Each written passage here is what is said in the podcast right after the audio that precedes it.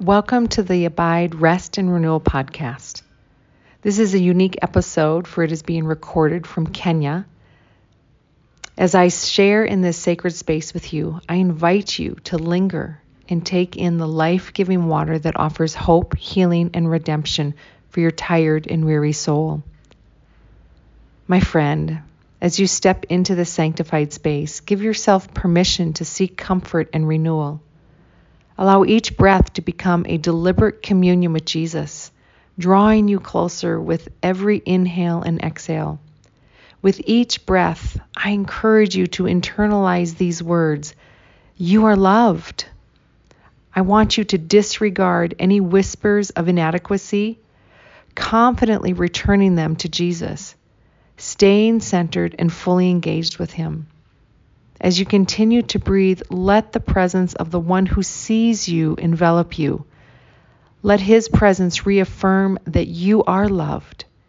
Embrace this sacred pause and let the soothing balm of the Father's love and grace be your comfort. When you are ready, my friend, partake in this simple prayer, welcoming the living vine to stir your heart and focus your attention on his word. O most sacred and sufficient vine, teach me the way of abiding so that I may live in oneness with you. Teach me the way of abiding so that I may grow in the likeness of you. Teach me the way of abiding so that I may have a heart that reflects only you. Today, our meditation is on the name El Roi, the God who sees me. Our passage is Genesis chapter 16 verses 7 through 14. The messenger of Yahweh found her by a spring in the desert, the spring on the way to Shur. He said, Hagar, Sarah's slave, where have you come from and where are you going? She answered, I am going away from my owner Sarai. The messenger of Yahweh said to her, Go back to your owner and place yourself under her authority. The messenger of Yahweh also said to her, I will give you many descendants. No one will be able to count them because there will be so many. Hagar named Yahweh, who had been speaking to her, You are El Roi, she said. This is the place where I watched the one who watches over me. El Roi, a Hebrew name we only see once in the Old Testament. This name applies specifically to a specific conversation that God had with an Egyptian slave named Hagar. This conversation doesn't unfold in a garden, by a stream, or around a banquet table, but rather her circumstances, less than ideal, drove her out into the, the, the desert where she felt invisible and all alone. It's here that God calls to her by name, revealing his presence and affirming her worth. Hagar's God from 2,000 years ago is the same God today for he is unchanging. He knows the number of hairs on our heads, and he knows the details of all of our circumstances, past, present, and future. My friend, we must not forget when we pray to El Roi, we too are praying to the one who knows everything about us.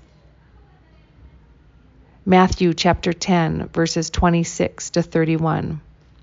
So have no fear of them, for nothing is covered that will not be revealed, or hidden that will not be known. What I tell you in the dark, say in the light, and what you hear whispered, proclaim on the housetops. And do not fear those who kill the body but cannot kill the soul. Rather, fear him who can destroy both soul and body in hell. Are not two sparrows sold for a penny? And not one of them will fall to the ground apart from your Father but even the hairs on your head are all numbered. Fear not, therefore, you are more valuable than many sparrows. Now let's turn our attention. Give time for praise.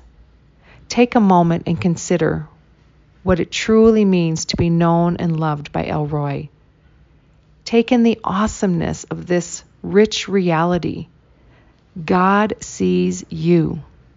There is no place you can go to escape his love.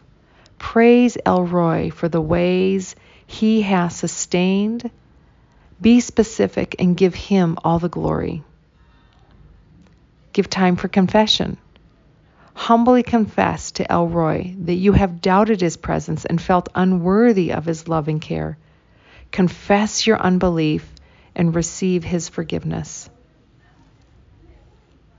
Give time for supplication. Ask El Roi to increase your faith as you choose to trust him in every circumstance, even when you feel you are invisible. And my friend, let's close in prayer. El Roi, you are the God who sees me. My life is hidden in you, and I am counted among your own.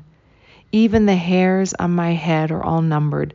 Not one of them will be moved without your consent. El Roi, I praise you, for there is nowhere I can go that you won't find me. I praise you, for my life is forever in view of your watchful eye, and I will never be left or abandoned. Until next, my, my friend, be blessed.